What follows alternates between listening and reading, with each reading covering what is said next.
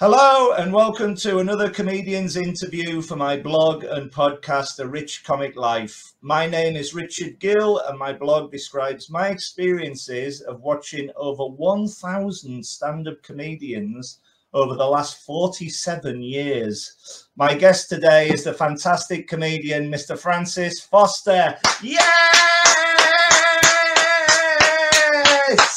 Hello, mate. How are you? I'm all right, mate. That was louder than, than I expected. I'll be honest. It's- I'm all right. I'm all right. I'm good. Good lad. It's, it's great to see you. It really is. It's You- great to you- be here, mate.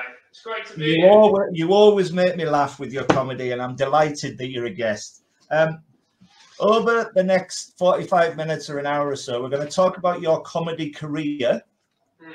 and we're going to go right back to the start. And can you tell me, please, how did you become a comedian in the first place? Well, so I was a teacher. Uh, I always wanted to be a comedian. People always told me, like when I was a kid, well, when I was 17, 18, that I should give it a try. Never wanted to because I thought comedians were, you know, sad bastards. I wanted to be an actor. I wanted to be an actor, mate. I wanted to be like Right. James Dean, sort of Marlon Brando, brooding-esque hero. Uh, sadly, that was not my path. Uh, and I was a teacher, and um, I was quite not dissatisfied with teaching, but it wasn't what I wanted it to be. And I wanted something that was that allowed me to be more creative. I, I wanted something that allowed me to be more honest. Uh, you know, all of these things. So I started uh, on the on the open mic circuit. So, uh, what sort of year are we talking about? This was 2009. I did my first gig, and I gigged uh, sporadically because I was also an NQT, a newly qualified teacher. Um, and the fact was that trying to be a newly qualified teacher in a school that was also failing, it was in a very, very rough school, in a very, very rough area. Um, and that didn't really work for me. I, just couldn't balance the two. So what I decided to do is I packed up comedy because I couldn't couldn't really do it and do the teaching to the best of my ability. And I was just really focused on teaching. And then 2012, I um I came back to doing stand up, and that's when I really sort of hit the ground running. That's brilliant because um, uh, um, there's a lot of uh, comedians I know who are teachers. The, Mm. at the at, at the school where I work, the uh, original head of history there, he became a stand-up comedian, and he did uh, um, five-minute sets in little tiny pubs. And I had to go. Well, I wanted to go along and support him, but it was like the same act for the first uh, 10 goes and I'm sitting there thinking I'm I'm sick of hearing all this material but it's so good and it deserves to win is that is that how you started you took friends along you did five Yeah, yeah, minutes? yeah, yeah, yeah. Yeah, yeah, yeah. You- know, coercing people. You know, well, actually, no people who wanted to go no, no, no. Actually, here's the thing that nobody ever says, admits, but it's true. Your friends, when you start out in co- comedy, they don't go to support you. They go out of a sense of morbid curiosity to see what's going to happen. That's what's that. You know, that's what they're going for. It's not, it's not about being What can I supported. say? so um where was your first ever gig My first ever gig was in a bar in Hampstead. It was a graduation of a comedy course. right And what happened was, uh, I, I um, there was a guy went on before me. He's a professional actor called Grant O'Brien. Really nice guy. He went on, and most of his mates in the audience were, were in the most of his mates. Most of the audience were comprised of his mates. Grant went on. He's a very funny bloke anyway. He had a great little set. He smashed the pants off it. I was to go on afterwards. The problem was, at that point, all his mates got up and left and literally walked out. And so I then walked on to an empty room with about eight people scattered about because and nobody watching my set. And actually, that is the best preparation for the open mic I could have wished for. wow that's amazing and and that was It didn't feel like that at the time, Rich. I'm going to be honest with you. It felt anything but amazing. But yeah. I bet you were bricking it Oh, mate. one of my mates said to me, the funniest thing you did tonight, mate, was me watching you backstage, just pacing up and down, up and down, up and down. because that was the funniest thing about your entire set. Wow, that's that is that is a wonderful story. So, um, uh, obviously, uh, did you just carry on and do more and more and more, and you gain experience as you're doing it, or? Uh, yeah, I, can, I can only gig uh, once a week because of the right. nature of my job. Because being a teacher, particularly when you're starting out, is really difficult and demanding. The hours are very long. It's very stressful. It's a very yeah. it's, it's a tough, tough job, particularly at yeah. the start. So what happened for me was I um I did that uh, I, I did that and like I said I, I couldn't do I couldn't do those two things and I couldn't do them well. No, no. So I, I, used to I'd go up to Edinburgh and get a little bit of momentum going and start doing well, but then I'd come back and so that's why I decided to knock it on the head for for a few years. Yeah, yeah, yeah. It, I mean, I, mean, you can do too much. There's no doubt about it. Mm. But um, it's great that you brought it back in mm. 2012. Yeah, yeah, it was, it was, and then you know I decided to hit the ground running. I decided like the teaching went well, but it, it it became apparent that it wasn't really for me. Um, yeah, so yeah. I started to hit the ground running. I then appeared in comedy competitions in 2014 and 2015. Um, yeah, yeah. And then uh, I started to break through into the club circuit in 2016 and 2017. And then I just started to do the clubs regularly and right the way through 2017, 18, 19. And then the pandemic happened. just to help everybody out. yeah, yeah, you know. So, and, and that, as for everybody, that changed everybody's life. Yeah, of course. Yeah, horrible, horrible time. Um, yeah. So, let's move on to competitions. You you came third place in the prestigious New Comedian of the Year awards in 2015, um, amongst other comedy competitions. Describe that experience and what is your view of competitions overall? Do you think they're a good thing? Does it help the comedian? Um, here's the thing: the thing is with comedy competitions is they suit a particular type of act. Uh, if you have a more long form style, if you were more of a storyteller, if you're more, if you were less, how can I put it, club, as it were, it's not going to suit you as well as as, right. as, as other things. I think on the whole, the comedy competition is a good thing because you get to do a, a gig in a nice room. It vindicates you. It keeps you going. It gives you a little bit of exposure. It gives you a little bit of a leg up. Um, so yeah, I do. And you know, getting the chance to play a big venue like the Leicester Square Theatre that I did, or the, the or it wasn't a Hackney Empire, it was a Bloomsbury Theatre. Um, it, it, was great, and that's where the agency CKP, who are now my agents, uh, they're now called Blue yeah. Book uh, but at the time there was CKP. Some uh, uh, one of their agents, Ali, lovely uh, lady, spotted me there. To, said to me that we're going to take me up. Well, I, I went up to Edinburgh with them to do their showcase at the Edinburgh Festival. So it was it was really helpful for me. It was really helpful for me. That's brilliant. That's so good. Um, when you're on stage, how do you remember all your routines? Do you have a way of remembering them all? Uh, no, not really. I mean, I um, because my, my act has changed a lot uh, over the years. It's become more political. I, I talk about things that now interest me more because I have a podcast and a YouTube show which has done very well. That has now become my main focus and my stand-up. I I now you. I now do stand up as more of a creative endeavor than anything else. I'm going on tour at the end of this year but actually, it's my. Uh, I used to do stand up as a way to earn money, but that was my job essentially. And when you do that, and you're doing the clubs, because uh, competition for the clubs is is and to get those spots, it's so competitive. You've got to crush every time that you go on. So whether you're an actor, or an MC, yeah. you can't beat anything less on a Friday or Saturday night than eight out of ten. You just can't. Otherwise, you're probably not going to get rebooked again. That's the way. That's the way it works. It's fiercely competitive. There's not enough clubs. There's too many comedians. So as a result, that kind of forces you. And also, there's a little bit of cowardice there. Let's be honest about that. into, having a very mainstreamy crowd pleasing style that you know is going to work on a Saturday night or a Friday night.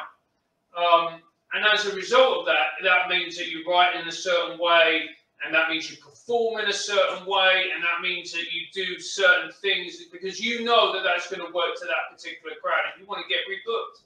Whereas now, because I've got my YouTube show, what I now do is I write what I want to write. And I know that the things that I will talk about, you know, some of them may be a little bit more divisive than before, but these are the things that interest me. These are the things that I like. And as a result of that, um, you know, I still do well at gigs, but I, I would say, interestingly, I'm much happier, but I'm not as consistent. Right. Because before I was ultra consistent. But the thing is, with being ultra consistent, it means that you're you're not as interesting because you don't have the slightly rougher edges. You don't have those those sharper moments in your set which could potentially, you know, put people on side people really love, but also maybe slightly alienate people. What's what's wonderful though I find when I watch you perform is that you're excuse me is that you're extremely confident on stage, mm. which is extremely endearing and makes an audience draw into what you're saying so you can you can then get your points across yeah yeah yeah i mean I think that has come through. I mean, I remember doing the open mic and I was pacing up, and this was in the days of the Comedy Cafe. I don't know if you remember the Comedy Cafe, Rich. Yeah, yeah, yeah. Yeah, yeah very much so. By, yeah, yeah. We, brilliant venue, sadly gone, and run by Noel Faulkner. and I remember back, uh, I was doing the open mic, and in, the, in those days of 2009, 2010, um, that was a big room, and that was a big thing for a new act to be called Comedy Cafe, new act to uh, winner of the week, and you know it was, it was, it was a big thing we wanted to do. And uh, I remember being backstage, pacing up, pacing up and down, being really nervous. And Imran Yusuf uh, came up to me, bless yeah, him. Yeah, yeah, me, He went to me, uh, "You're really nervous." I went, "Yeah." And he goes to me, "Okay, what, what's your day job?" I go, "I'm a secondary school teacher." He, and he goes, what you work with teenagers? I go, yeah. He goes, what they like? I go, oh, they're quite tough and blah blah blah. He goes, why are you nervous? so, well, it, well, if you look at it, of course, teaching, mm. uh, you have to get up and present yourself to a group of people. They are students, obviously, but it's exactly the same with an audience. You have to generate uh, um, a um, presence that you're there. Uh, yeah. Uh, but of course, when you're comedy, you're you're, you're you're trying your best and succeeding to make them laugh. Yeah, of course, absolutely. Yeah. You know, so so so you know, you you you you you're trying your best to make them laugh, but it's all about connections, Rich. This is what yeah, you know, people don't really get. Like you sometimes see comedians go on with you know great material or for whatever reason, and it doesn't work because if you don't connect with those people in that room, it's just not going to. If you're phoning it in, that's why material stops working a lot of the time for comedians because they go dead behind the eyes because the audience can sense it. And it's the same that, with being that, a teacher. You know, if you're just phoning it in, the kids know, they understand that. So they don't connect with you.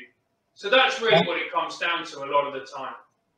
That's fascinating because because I've seen so many comedians over the years um, I spot that as well. Um, yeah. I, I, my my my blog is very positive because because if nothing else, uh, the, the the the comics getting up and having a go.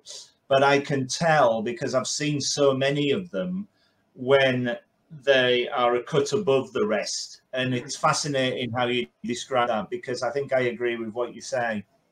Yeah, yeah, you know, and look, and you know, and it, and it, happens to a lot of people, and a lot of people yeah. make that mistake, and you know, they've got bills to pay, and it's difficult. But mm. also, as well, you've got to keep updating your material because if you're not in the moment, if you don't feel, you know, fresh and alive, if you're not talking about things that you're interested and passionate about, it's going to yeah. come across. It, it just yeah, is. Yeah. And it's much better that, you know, that you talk about stuff that you feel passionate about, that you're interested in, whatever that is, because eventually you're going to work out a way to make that funny and really funny. Yeah, yeah. And that's going to make a much more interesting comedian. That's brilliant. Um, do you uh, cope with any nerves when you're on stage? Do you get nervous at all before you go on? No, I don't really get nervous anymore. What I what I need to work on and what I need to improve is sticking to. I need to get more used to silence. I'm not good enough at that yet. Right. So you know, because part of it is the ego of a comedian. You know, you always want to crush, destroy, blah blah blah blah blah blah. You know, eventually that becomes a crutch, and the very best comedians are the ones who are not reliant on the audience. You know, they have something that they want to do. Like if you think about, you know, the real, you know, who are the true, you know, firebrands, of heroes of comedy for me. You know, someone like Bill Hicks or Richard Pryor or yeah, yeah. You, you, these people you know, they weren't scared to be, you know, to have silence. They weren't scared to fail. They weren't scared to not have a good gig because that's how you grow. It's by testing things out, and that is something I need to get better. I'm not. I'm still too afraid of silence. Wow. I I was I, I was very very lucky to see Bill Hicks at the Royal Exchange in Manchester, Amazing. and uh, he came on, he, he, he, came on at midnight, and uh, I've never seen such a rant, heard such a rant, uh, but it was extraordinary. You were honing in on his very words, and it, it was just an extraordinary comic. He was, he was yeah. amazing, and it's and it's fascinating what you say about that because a lot of comedians do pauses and for effect and all and, and all the rest of it, and it all becomes part of the show. And he was great at that. He would like light a, light a cigarette up and not do anything, and you're waiting on his next word. It was amazing. Yeah, exactly. It's that not being afraid of the silence, which he wasn't. And that yeah, takes yeah, yeah, yeah, as a comic, um, you know, because you always feel judged as a comic. You always feel judged by the audience. You feel judged by the booker. You feel judged by your peers. So to have that uh, not caring, or at least on the surface, not appearing to care. That type of bravery is what makes a truly great comedian. That's brilliant. That's a great answer. Um, I've seen you live on numerous occasions, mm-hmm. and I think the way you construct a set is brilliantly funny. It's so well structured. Um, please tell me about your writing process, if you've got one, and where do you get your ideas from? Uh, so it's changed. Before, I, I, I was very good when I started on the open mic. I've always been quite quick in conversations, doing crowd work, whatever. And my material was lackluster. And I just remember going, well, if you're going to do something with this, you need to be able to write. And I, and I ended up looking, and I got really into joke writers, like classic joke writers. So I'm talking about people like I love Les Dawson, for example, oh, I really love Les Dawson. Still do, in fact. Still one of the most naturally funny men there's ever been. Really, really love Joan Rivers. Um, who else? Uh, Rodney Dangerfield. Really loved. Who was the other one who I used to, who I got obsessed by? I went to see him at Edinburgh. He was amazing. Emo Philips. Oh, he's brilliant. Absolutely. Yeah. Absolutely brilliant. I just got obsessed with the mechanics of joke writing and you know and how to write and how to create the perfect joke. So when I when I had my first little ten minute set, what it was, it was just what I wanted to do was to make every line beautifully perfect that you could take it out and make it quotable. That so that was when I had my first ten minute set. That's what I wanted, so that every line you just could take out and you could quote it, and it would make you laugh. Um, now, the more I do it, the more nat, the more talking I talk it out now. But because I've trained myself in the how can I put it in the structures of joke writing, in the very basics and mechanics, it now comes out more naturally in my voice. But look, here's the thing: it doesn't matter how get you, you good you get at joke writing, whatever your style may be, whatever way, whatever manner it is that you write. The reality is, is that most of us the vast majority, I, I don't know unless you're some kind of genius, you write 99% crap, 0.5% mediocrity, 0.3% that's, you know, good, and zero point, you know, two that's that's actually worth it for staying in a set. I remember gigging with uh, at a great club called the Covent Garden Comedy Club. Like this is in the pre-pandemic, back when, when it was in the gay club heaven. It was one of my favourite gigs. Just a brilliant, brilliant room for comedy. Sadly, they've moved it, and I'm, I'm sure it's very good, but that room was special. Yeah, and I yeah. remember one one comedian uh, coming off stage getting really angry because a punter shouted out the punchline to his joke. And I didn't say anything, but I thought to myself, mate, that's on you, my friend. If they can guess your punchlines, drop the joke.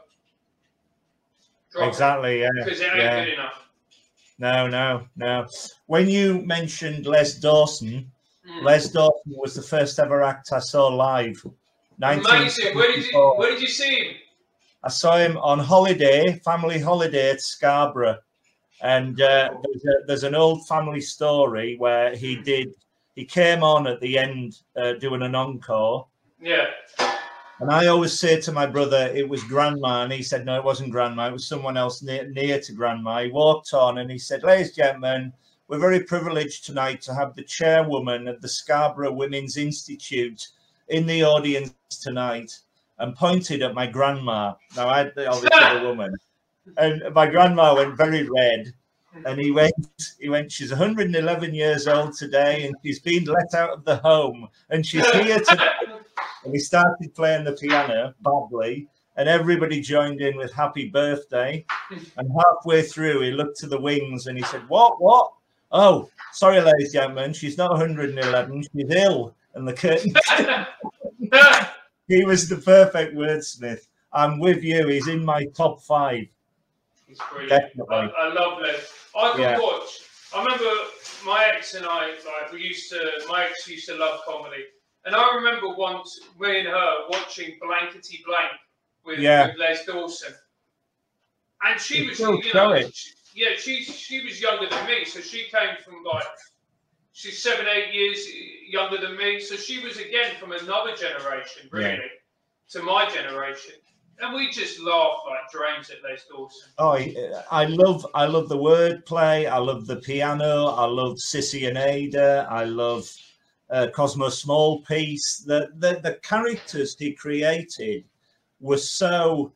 They were of the time, but they, they were just funny, and you were laughing at. It. He had a very funny face, which helped enormously. As a performer, he was sublime. Yeah, Absolutely. Utterly sublime. And you look back at some of the performers, and look, comedy dates, and I'm not one of these people who looks back and then goes, oh, we need to get rid of these. Things are made and they are of their time. I think Yeah, we yeah. need to appreciate that. We need to understand that with everything, right? And what we find unacceptable now, back then, it was a different world, a different time, etc. Yeah, yeah. But you look back at some of those other comedians, you go, oh, this is dated, this is a bit whatever. This, his stuff is so fresh. Even his mother-in-law jokes, they still make me laugh. I remember like his mother-in-law jokes, and like, and just my ex just laughing her head off. Just brilliant. He was superb. Absolutely. But, Um, but you can also tell as well there was there wasn't there was no malice in what he was doing. I always found it very Exactly. interesting that actually he had a wonderful relationship with his mother-in-law. They were incredibly close in real life. yeah, yeah, yeah. The other the other the other time I saw him, he was he, the, just before he died. He was in um, he was in a play called Run for Your Wife, a, a not very good Ray Cooney farce, Hmm. and everybody around him uh, was like ordinary actors, and he just blew everybody off the stage. He was hila- He did ten minutes of stand up Hmm. before he went on. And there was myself, my then girlfriend, and a woman with a baby in the audience. Hmm. And the baby was crying. And he jumped down off the set, stopped the play, looked to the baby, and went, I don't want low, I want smile. And the baby stopped crying. And when I, when, when I met, um, I met his wife because they did a book uh, review Hmm. and uh, I told her the story, and she said that was Les. He was a wonderful, funny, lovely bloke. He was he was just genuine. So, anyway, let's move on. I could talk all night about Les Dawson. I. yeah, let's move on to Edinburgh. Um, I'm very very fortunate to go to to be able to go to Edinburgh every year for my holiday, and I go for a week and I see about 50 shows in a week, and I'm exhausted by the end of it. But I need to know when I come back. Um, tell me what your first Edinburgh Fringe was like, and what did you think of it? My first Edinburgh Fringe, I went in, I was at uni and then I did uh, a production of Macbeth. Uh, Right. I was playing Macduff, and it got a solid three stars in every publication. That's fantastic. There you go, three stars. Wow. mate. Well well done. Well done. Yeah, That's three brilliant. stars. What, Yeah, what, Yeah, what year was that? that was two thousand and one. 2001. So when did you go up with comedy? I went up with comedy in 2010. I did a show called Topless Comedy, right? And here's the thing. Uh, it's not a good. It's not a good story, Rich. It's uh, Please feel free. it's not a good story. So there was a guy. there was a nice fella called Mr. Stillers, and uh, he was a tabloid journalist. All right. He thought that the way to get people in was to call it topless comedy. It was called AAA so ah, it's topless comedy. So we were first in the brochure, right? yes. And he was a morbidly obese man, and uh, his act was to get women to come on stage, punch him in the No. stomach, and then he had a picture of Peter Andre, and they would punch that with his six pack, and they would then judge who has the strongest six pack. Wow. Yeah, and he was That the headliner. Yeah, wow. and I we had the worst people in the open mic. So what would happen? I was the MC. I would go on and MC, and you know, I was an open mic MC, but I was fairly competent at the job. Get people in a good mood, chat with them, bring the first act on. The guy called Ian Baker, a very good comedian, open mic comedian at the time, and he would do really well. Then we'd get another lady on called Josephine Lacey, who was who is great, still going now. Love Yeah, Josephine. yeah. And then it. Yeah, yeah, yeah, and then it rapidly, like a roller coaster, just the up. Oh, people are, this is going to be a good show. And then it went, and people were there just horrified, man. And then, yeah, and then Stillers would come out at the end, get someone to punch him. The highlight for me is when he brought out this woman, right, from the audience, and then went to him, "Can you punch me in the stomach?" And she went, "I'm sorry, I don't want to touch you." that is a horrible story. It is. It is. There were so many moments in it which were, you know, it, it was just a bizarre time. Then we got a couple of people. Uh, it got videoed um, because one of the guys, who's actually a good comedian, actually a musical comedian, can't remember his name. He was doing this reality TV show, so we had Ray from The Apprentice come in. I remember we had once these these three Italian lads come in, right? And they sat down. They couldn't speak a word of English. And at the end, one of them came up to me and went, "When is the topless going to happen?" So they, That's brilliant. That, and as that's a comp, and as a compare, at the end, I would say after every gig, when the audience was sitting there shell shocked at what a disastrously shit show it had been, I said, "Well, thank you for coming to Topless Comedy, the only free show that still leaves you shortchanged." that that is on a par with my one and only time I became a stand-up comedian, which was at the Edinburgh Fringe. Um, I um, uh, said to my mates in the pub, I said, I think I could be a stand-up comedian, and never said, never, never again. I might have another go. But um, I got on a show which was um, it was a uh, Monday afternoon in Haymarket. It was full of old people. There was about five people in there. It was a gong show, Mhm. and the and the promoter said, "Go on, then. You've got three minutes." And I wrote a script about me crashing cars in Carlisle. And I thought, and I thought, this is great. This is really good. And I walked out, and the first thing I said to them was, uh, "Good afternoon, ladies and gentlemen. many people think I look like the skier Eddie the Eagle Edwards, but I can't see the resemblance myself. And at the time, I was his double, right? Mm. And an old bloke in the back just went, fuck off, and gonged me off to my own footstep. and the, blo- the promoter said, have another go. There's another one at tea time. So I walked out, similar thing happened. And I thought, never again. But I think the my place in the comedy world is in the audience, supporting all the comedians. But I'll be honest with you. I'll be honest with you, Rich. I think there's more dignity to that. If I'm going to be honest. it was it was an experience to behold. anyway, uh, to date, what has been your comedy highlight? My comedy highlight. Uh, there's a question. So I've I've, been I've, by loads. I've opened for a few people on tour. That was fun. Paul Sinha, Paul Chowdhry, uh, who uh, Yeah, yeah. um, Eddie Izzard. I tell you my comedy highlight.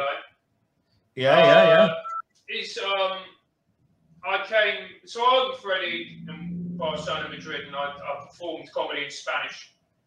Um, Wow. Which was which was great. I'm doing it all in Spanish. Spanish is my second language because of my mum, because my mum's Latin American.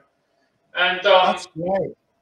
and then I remember uh, I, I was at the Angel Comedy Club where I used to work, and Eddie said to me to come back and meet his mates, and we hung out and had a drink and whatever. And he said to his mates, to his friends, this guy's a very funny comedian. He's got this brilliant joke about Brexit, about and then because my mum is Latin American, but she voted Brexit, and I used to have this whole bit about her. Like uh, it's it's on it's on all the, the socials. If people want to find it, they can. Yeah. And um, uh, and he said it's just a brilliant joke. It's so so funny. And that to me was like you know someone like a Ronaldo saying you're a great footballer. Really? Oh, I mean, he is spot on. I was Yeah. at, I, I- I went I went to the uh, there was a memorial concert for Jeremy Hardy and Izzard appeared and he was just he did 10 minutes of just superb again wordplay comedy he was just Mm. fantastic um how do you cope with any difficult audiences do you have a mechanism or does it just is it just dependent on the night or Well, look, the is more there a you way you deal with the, them or? The more look I've done. I don't do as much stand up now because of my show No. because that takes up my time. So I do one or two gigs a week still, and I do mainly new material. But when I was doing the circuit, after a while, like you know, like I, put, I used to play headliners, top secret. The only one I didn't do was the store because I was still I hadn't got around to applying for that. But I did all the other clubs, the other big clubs. And after a while, you understand what type of. It's like being a teacher. You look at this cl- class and you go, and after 10 years of teaching, you go, right, they're this type of class. You know? you just go, they're this type of audience. yeah and you yeah just know that you might have a brilliant joke about, you know, you know, you know, the political situation of the moment, but it's not going to be for them. You know, so you just get to understand what type of audience it is. You get up and you go, okay, they're an MC audience. All they want is for you to banter with them. yeah yeah yeah. You know, and, it, and it's you're very good at. Yeah, yeah. And and and that's you you start to understand what type of audience what an audience wants. And when you as a comedian start to leave the circuit because you've got your own audience what that is is a group of people who like what you do. Sure. Because you know if I, I was, I was I think I was listening to an interview with Jim Jeffries and even Doug Stanhope and they're both magnificent comedians. And Doug Stanhope himself said look if I did what I do in my shows to a club night I'll die. I'll die. yeah. They just they just won't go for it. They will because it's so uniquely me. And and I think that's the point you know you've got to understand that a lot of the time when you die you know sometimes when you start out, it's your fault and whatever else, but there's a lot of the time it's a misbooking. Or it's just a wrong act for the night. If you've got someone who's doing brilliant, incisive political satire, and they're a pissed up group on a, on a Saturday night who just want to go out and have a bit of a, you know, a good time, and they want easy, Yeah, yeah. accessible, hard hitting jokes, and it doesn't work, that's no one's fault. It's like going on a date and just realizing you don't fancy each other. Yeah, Well, yeah, I- yeah. That's I always say fascinating. And I always say to people, like when you know, it's particularly younger, newer acts, because I used to teach comedy. I used to teach a comedy course. Yeah, Um, yeah. You know, and uh, Angel, I used to be around a lot of younger comics. They'd come and they'd talk to me and they go, "Oh, you know, it, it didn't work," and blah blah. Why is that? And I, and, I, and I used to say to them, like, you know, you can be the juiciest, freshest peach on the tree, but if someone wants a doner kebab,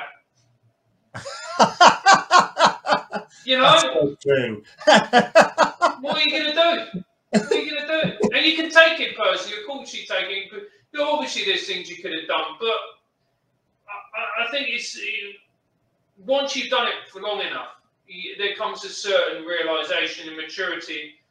And it just happens to the best comedians. You're not going to be able Yeah, to play yeah. every room. Not every audience is right for you, and that's fine.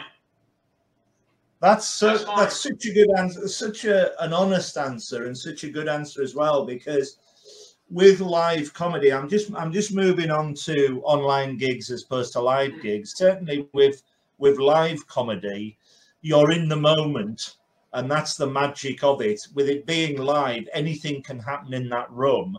Yeah. Whereas with online comedy, it's nowhere near as spontaneous, spontaneous, spontaneity. If it well, Spontaneous. That's the word. Yeah, um, as live comedy because there's a break in the internet or whatever it Yeah. is. It's great it's there. What's your view of online comedy as opposed to live comedy? Do you do many online gigs? Uh, I do online. I like. I do the occasional online gig. Uh, like I, I open for Geoff Norcott a lot. I love Geoff. I think he's a He's phenomenal brilliant. comedian. Uh, he's Yeah. also a great bloke. and We I, I have a good time with him. Uh, it's weird, like the parallels in, my, in our lives. Like we, we grew up around the corner from each other. Our dads used to work Wow. together.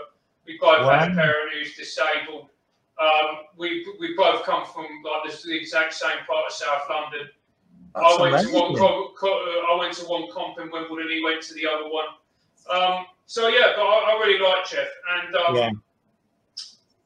So what, what were we talking about online? So I do a lot of I do some of Geoff's online gigs because he's got a Patreon and Yeah, know, yeah. and and he's also got an audience who are more politically engaged. So I feel like I can do stuff that I, I, I want to do. I think like someone made this point to me about online gigs when, when people were, were, were saying they were crap, and you know, and, you know, then it's not as good. Let's be fair. It's a methadone to the heroin of stand-up comedy. Let's just put it like that. Yeah, And yeah. Someone, said- but I, I saw a comment from someone on Facebook who went, "Well, I'm disabled and I'm and I'm housebound and I can't go out." So this for me is as good as doing stand is as live comedy. This is as close as I'm going to get, and that made That's me think like, right. yeah, that made me think. Actually, you know what?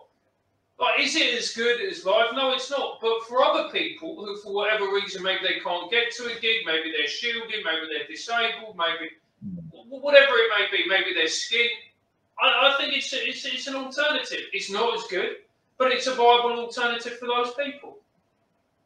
I totally agree. When it when it first started, I I uh, I, I don't think I would have survived lockdown without it because um, I, would go to the Happy Mondays uh, online night with Sean James. I would go to Always Be Comedy with James Gill, and I'd go to uh, Return of the Crack with Charlotte Regan. And when they all first started off, there, there was no audio at all. Mm, yeah. Uh, uh, and so I was sitting there laughing at four walls Mm, and I thought I was going to be taken away. But but when they opened it up, um, yeah. The, the, they could they could banter with the front row, and the comedians could find the jokes better. And when it's done well, it's done really well. But obviously, um, with us coming back to hopefully some sort of normality now, it's so much better that we're back in live comedy environments because you miss it. And uh, the comedy world has taken such a battering. It's been awful, you know, the arts in general. And it's great that they're trying to bring it all back. Yeah, and look, you know, it kept a lot of comedians going through the pandemic. It Mm. kept a lot of people going. So on, on my Mm. show, um, Triggernometry, we do we used to do, we still do raws, which are live streams, and what it is, it's an hour and a half irreverent look at the, the news and things that are happening and political commentary. And uh, we started really as a way to stay sane. Well, we started we started doing one a week, and then we wrapped up to four a week during the pandemic. As a way to stay sane, give us something to do. Yeah. I, I was just getting messages from people going, "You're you're keeping me sane." Yeah, it's exactly You know, that. You know, and you, you like and people saying, you know, coming up to me saying, "Thank you, you you kept me going through the pandemic." Which you know is, is, is a lovely thing to say, but if I'm the Yeah. thing keeping you going in the pandemic, mate, you're fucked. You know what I mean? Do you know what I mean? Very true. So, you know, Um, yeah, uh, hopefully live gigs will be back to normal as quickly as we can hope. Um, who are your favourite comedians, past and present? uh, my favourite comedians uh, for different reasons. Emo Philips for joke writing. Uh, Joan Rivers for her beautifully acerbic, brilliant, uh, finely crafted jokes, just She's incredibly quotable. quotable. Les Dawson for his grumpy sense of playfulness and the character and the way that he so you know and the way that he used music in order to create but th- this character and this entire world that he live in. Uh, now I love Bill Burr. I think he's a phenomenal Oh, comedian. superb. Yeah, superb. So, Mm, um, who else? I, I love Dave Chappelle. Uh, Yeah. Patrice O'Neal, sadly no longer with us. It was another one who was, who was incredible. Good call. I mean, yeah, yeah. I mean, tho- those for me are, are the ones that I find uh, I think are great. In, in terms of British comics, that I really, really love watching. Um, I love uh, Fin Taylor's great. I, I really enjoy Sean Walsh. Oh, Brilliant it's comic. great. Yeah, so there's there's a lot. Steve Hughes. Yeah. Yeah. And uh, I Um, went to see Jerry Sadowitz at the Leicester Square Theatre. I saw him at Edinburgh. He's fantastic. He's so Yeah. good. he's, I mean, Some he's unafraid jokes. of anything. Oh yeah. you know, I remember he got his. Uh, let's just say he got his wang out uh, in front of us, waved it about. What he's wand. Yeah, and then he said, and he, he said, "I get it out at every gig." At this point, it's now become a contractual obligation. yeah, super. Brilliant. Brilliant. just following on, just following on from that. Like me, do you go to a lot of gigs as a member of the audience?